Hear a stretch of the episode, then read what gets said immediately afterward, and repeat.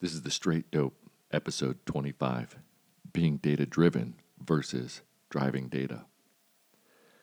This weekend I got to meet a bunch of shooters who I hadn't met before and talk about the podcast, talk about shooting and their shooting goals as they're related to a whole huge array of outlets, which was pretty fun.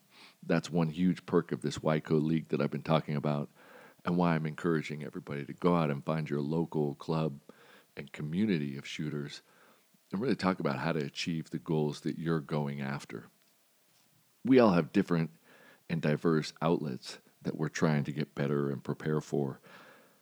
And one of the trends that always comes up, regardless of the forum or the Outlook application that people are training for, is this idea that people fall back on pure scientific data. And trust me, I'm a trained scientist. I spent a lot of years crunching numbers and doing research. I understand the importance and value of that, and I do like it, but I don't do that in shooting because I view shooting more like I view other outlets that I do that are athletic.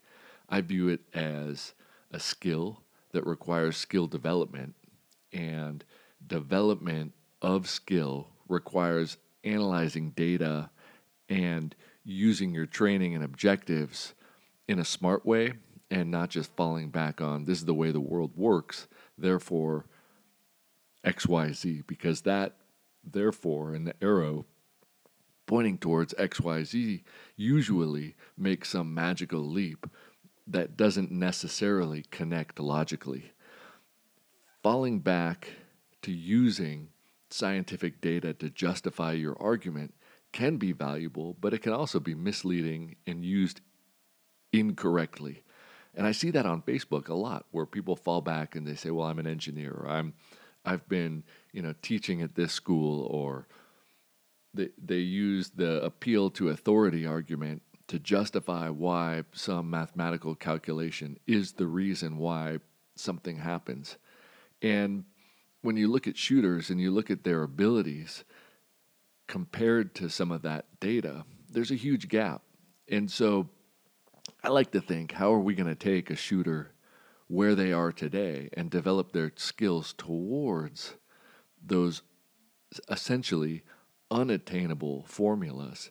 You can't just jump to the formula and justify why somebody's better or how you'll never be good because one thing or another. And so while I appreciate and love the graphs and formulas that explain essentially the physics behind shooting, that's not the skill behind shooting.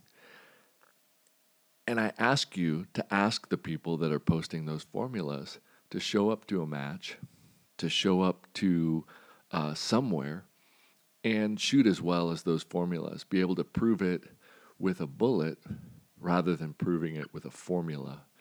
And that gap that you're going to see, well, first of all, they probably won't come and try that because egos get in the way. But rather, the gap that you see is the skill gap, and data should drive the closing of that skill gap. But it won't just slam the door shut between somebody with no skill and somebody with a lot of skill. So let's talk about looking at data as a way to drive and encourage skill development, which I think is a good thing, rather than justifying various ends of arguments that really nobody's going to go out and actually demonstrate the skill required. Like the difference between MIL and MOA. If we're talking about shooting at 1,000 yards, there isn't a shooter out there that can shoot the difference between a MIL and an MOA scope. So while you can show that mathematically that there's a difference dialing in to 1,000 yards, first of all, zeros aren't exactly perfect. And then secondly, dialing that stuff in and holding, no shooter exists that's going to shoot the difference between those two. It would be cool if they tried. It would be cool if skill and equipment got to the point that they could, but they just can't. And so the arguments that fall back on the math and science is, I think, using that data inappropriately. So what's the data that I look for? Well, when you look at Brian Litz's books, and he talks about skill for advanced, middle range, and amateur shooters, it must be from some sort of F-class or style of shooting that I haven't participated in, because nobody's shooting consistently half-inch groups in field shooting or practical shooting. And so there's a gap in some of that data, in that it's not realistic for most shooters to shoot at that level in the outlets that we're going to, but there probably are competitions that do have those skill levels, but that tends not to be where I see these numbers pop up and these figures popping up. Likewise, the hit percentage data for, shooting targets of various sizes, I think that asking what the application is and then what the variety of skills that are involved, rather than just saying here's one skill and this is the only component, we need to talk about the constellation of components for the particular outlets. So that's why at Riflecraft we say we need to shoot at a minimum of 4 positions, because you won't know the position that you'll be shooting from in the field. In practical shooting, there's just no way to predict that. Now, we can isolate out your ability to build quickly a prone position and take a shot, kneeling, seated, and standing. But if we're going to assess a skill of a shooter and their knowledge and ability to retrieve their fundamental skill sets, we need to assess it across a broad spectrum of shooting positions. And that's why I do the multi-position stuff. And I think that that's what I'm trying to circle around, is the difference between using data that you've collected for yourself, mapping a target that you're trying to achieve, and then bridging that gap. And some of that is mindset. A lot of it is understanding the personal ability of your shooting system and your skill level. And that's a lot what coaches do, or good coaches do, in sport. In sport, we use data to track skill development.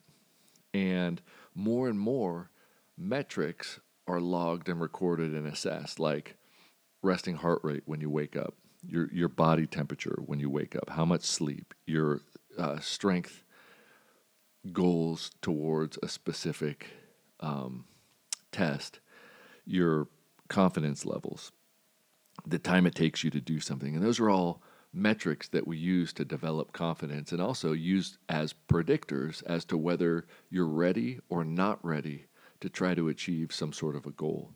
And we're talking about fine-tuned athletes, but that data of temperature, subjective reports, resting heart rate, lifts, time, movement, efficiency, those are all data points that we can use as predictors to an outcome. And so the predictors, I think, with shooting that are important to log are your first shot for wind, right? You only get one chance per day to assess your wind reading skills. So at the appropriate distance on the appropriate size target, you can measure that with the wind number of your rifle, and you make a wind call and shoot, and you record the deviation that you were to your wind estimate.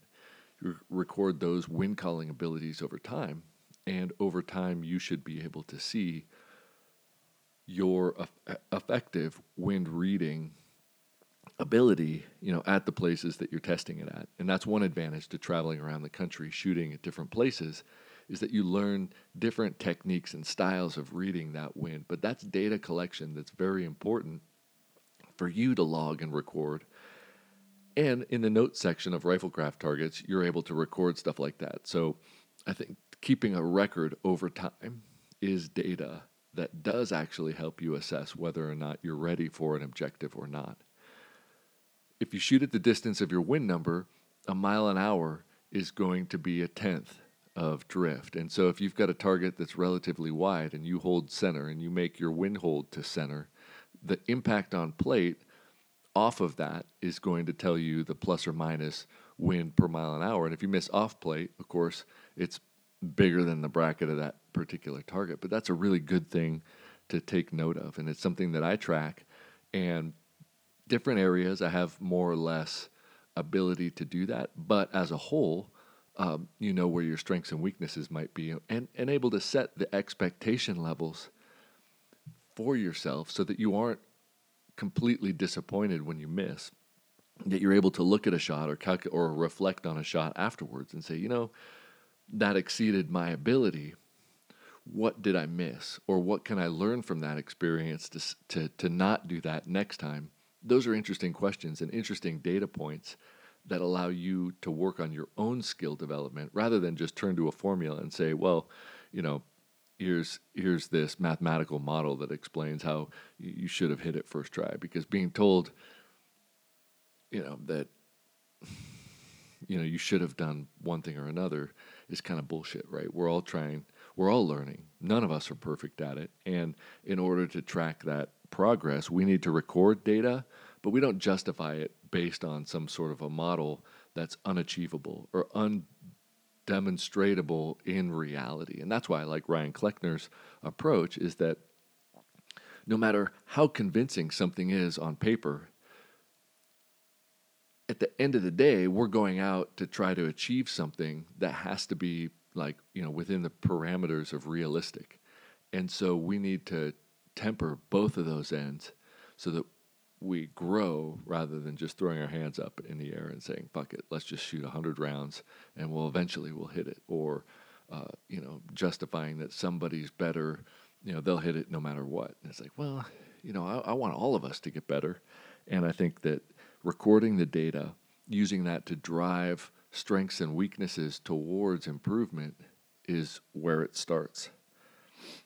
The other thing that as an athletic coach, it's important to record is the psychological elements that go into it. So it's not the mindset of saying, oh, well, the competition, you know, I'm going to go and win. Okay, you know, I remember a couple years ago, jokingly, I asked John Pinch, I was going to record him on my phone. I said, hey, what's your strategy for this? And he said, well, you know, I don't know. And I said, John, you're supposed to just say, my plan is to go hit all the targets. And now there's definitely some shooters out there that would say that, and they would market that as their selling feature of, you have to go in knowing that you're going to hit the targets. But most of us listening understand that that's bullshit. You're not going to go in saying, I know I'm absolutely going to hit these targets. Not unless your friends gave you a wind call, gave you a hold, and you've shot those targets, and you know the positions. And even then, you have to have a plan for what happens if you miss, right? Knowing how to approach the problem means going out and doing trial and error such that you're confident with the spectrum of your skills. And you know, if the wind is within these miles per hour brackets, I have the ability to hit a target of this size. And if I miss, I know what to do to make a correction.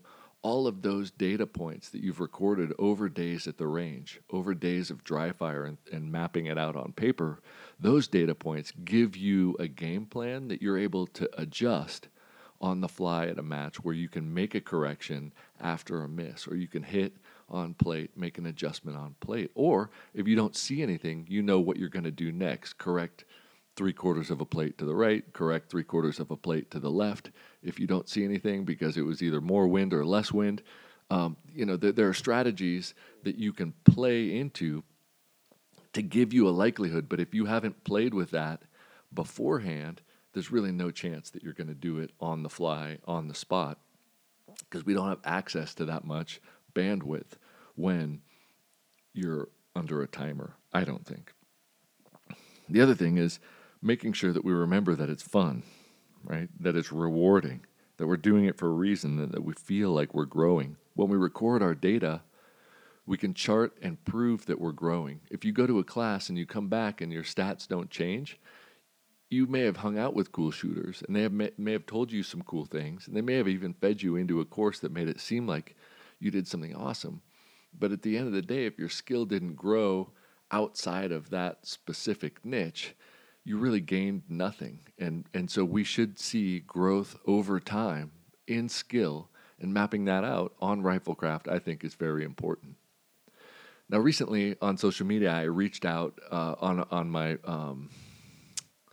what the hell is that called? The story feature. And I said, hey, I was hoping somebody could help with this, because I plugged in all the all of the formulas in Brian Litz's books were plugged into a Excel spreadsheet as a predictive algorithm for saying, you know, shooters of these skills should hit this size target under these conditions. And to me, it seemed like the targets were too small for those parameters. And I still feel that way. I feel like the math can be justified, but there's no way to know the data points going into it. And shooters don't have the level of skill to achieve that. So the idea was, you know, if you put out a 11-inch plate or 12-inch plate, it's less than 12, but more than 11. But I think if you put a 10 to 12-inch plate out at 700, 550, and 400, and you take your first-round shot at 700, he predicts that a good shooter should hit that most of the time. And I don't think that's true. I don't think shooters are shooting at that ability yet as their very first shot of the day. No wind call, no data. And then coming into the middle range, the intermediate shooter should hit that most of the time, and then the near range, the beginner should be able to hit that most of the time. I think the data's off, but I asked people to go out and try that, and so far, anecdotally, the reports that are coming back are showing that people really aren't hitting that far target first round, but it's only been several days of people going out, and hopefully over time, you know, we'll get that. I mean, I think it's freaking awesome to shoot at a, you know, 10 or 12-inch plate at 700 for your first shot of the day and hit it. But a lot goes into that. And so what are the data points that go into that? First of all, you need to know that your shooting fundamentals allow you to be able to shoot, you know, 1.5 MOA from whatever the position is. Now, if you can do that, that's awesome. Then fundamentally, you can hit that. But there has to be no wind. And in reality, even a 1-mile-an-hour wind is going to add a tenth to your target, right? So if you're shooting 1.5 MOA, all of a sudden, you're under 100%. So in reality, you need to be shooting about an MOA if the wind is around a mile, you know, 1.5 miles per hour.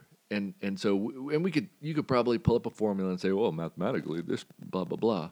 It's like, that's the difference that I'm trying to point out, is that we can get data and we could show how, you know, somebody can read a gust of wind to 1.662 miles per hour. Or something like that. But then if you take them out to the range and they can't hit a target, there's a gap that needs to be bridged between skill and the formulas that people are tossing around, which I think is unfortunately causing more harm to the community by people doing that than helping, because they're not producing shooters that are capable of effectively demonstrating skill at the level that they claim to be teaching. And in fact, I would say that across almost all the schools that are producing students, the level of expectation coming out of it is kind of nebulous. And some of the higher end ones that, you know, have these reputations for, you know, teaching, you know, super ninja snipers, those super ninja snipers are definitely not shooting at that level. And I don't want you guys to think that, you know, you're doing something wrong because you're not able to shoot a 1 MOA plate at 1,000 yards first round.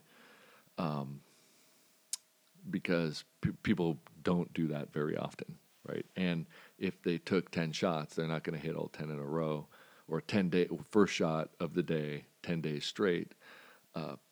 We're talking about statistical anomalies, and we don't want to be statistical anomalies. We want to have a consistent expectation of our abilities. Now, I know I'm getting sidetracked a little bit, but the frustrations that I'm seeing is that people like to justify, you know, they like to try to use math and science to push an agenda that's not really math and science, right? And so we need to use the data smart. We need to use the data to understand where we're at and how to improve where we're at, not justify something distant from where we're at, because bridging that gap doesn't happen in a miracle. You don't say like, oh, well, you know, I watched a Disney movie where a dog became president. Like that, there are a lot of steps that need to take place for a dog to become president, right? And as, you know, a semi-conscious adult listener here, I think you can understand that if I just snap my finger, a dog's not going to become president. A lot of small steps would have to happen, right? And some people would probably call miracles would have to happen in order for stuff like that to happen. And I think that we see some of that in a less dramatic way happening in shooting, where people say, well, here's all of this great stuff, you know, like shooting your .22 rimfire at a mile. Like, all right, well, you know, we didn't see the 1,000 shots it took to get there. And then and if you could do that first shot of the day, 10 days in a row, now I'd be like interested in watching that and seeing what your science was, but not, you know, here's my three-shot group out of this, you know, XYZ sponsored barrel, and the three-shot group is very small. It's like, well, if you really want to change people's perspectives, how about sharing a 10-shot group from multiple positions? And, or, you know, whatever you're trying to prove, use enough data where it's actually statistically significant or convincing. And for most of us, we don't need to do that. We can see, you know, looking at paper, that there are areas for you to improve. And so charting that over time is very important. You know that if you're going to go on a hunt, that first shot really does make a difference. And that if you analyze your data of your groups, your wind reading ability, you can go in knowing with real confidence that there is a range. Inside of that range, you will not miss that shot, right? Or 99% of the time, you will not miss that shot.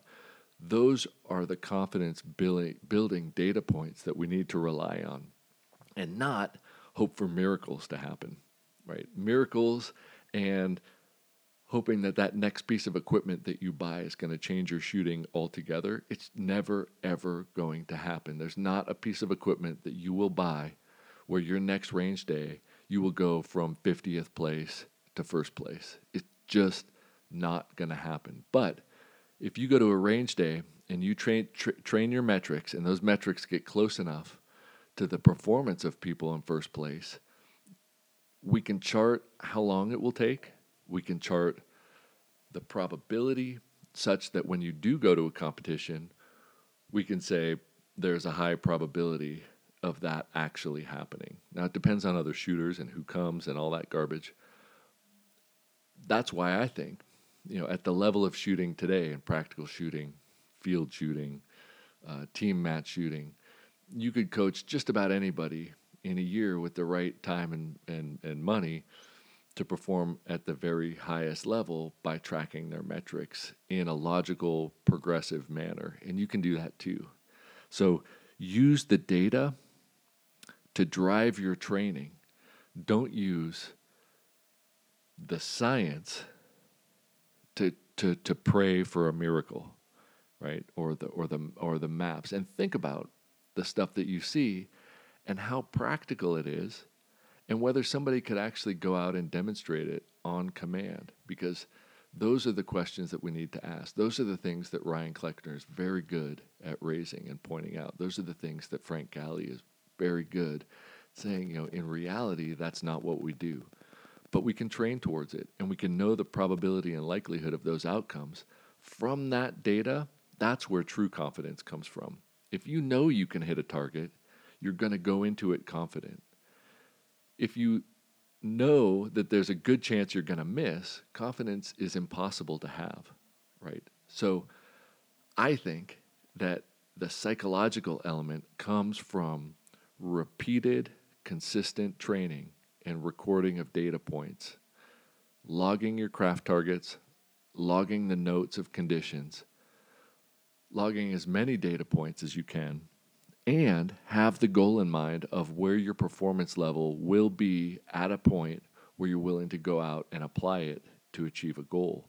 But don't just train randomly and then go to random tests and say, hey, I didn't do as good as I thought I would do, or I didn't do this. Train for a goal, get your data points to line up, and then go into that test with actual confidence. And that's how we'll approach it like an athlete in a practical context, without hiding behind numbers and without hoping for miracles. And that might mean it takes longer than you. It might mean accepting that there's better people out there. It might mean saying, well, maybe this year I won't achieve that, but if I graph this out, I will achieve it next year. Awesome. I think that's confidence building to me. It's a little bit of a letdown, but it's also inspiring because you know that it is absolutely achievable. And there's really nothing that isn't achievable in terms of challenges that are out there. In any sport involving rifles, like, it's 100% achievable. You just need to raise your skill level to the point where those data elements line up. Shot size, positional consistency, wind calling ability, and then speed to build and break between positions. That will work for hunting, that will work for competition, that will work for fun, and there's really nothing you can't accomplish if you log that data and do it consistently over time, closing the gap between your goal and where you are today. So anyway, if you like this, share, subscribe, go to Riflecraft. We actually did make a couple updates to the modules when you log in. There's a menu that pops down in the top left, and there's a couple more modules coming where now you can in the menu you can see the blog is back, and then the store has a new module, and the subscriber podcast. As soon as that bridge from the host comes in, so that it's only listen by subscribers, then I will start releasing those. But I've been recording those with detailed comments about how I think the data collection and those metrics should be looked at. But until then, keep listening. I appreciate the support. If you really want to help out financially by pushing this and voting with your wallets, subscribe at riflecraft.com. That helps the podcast, it helps the website, and it helps us develop future analytical guidelines towards achieving your shooting goals.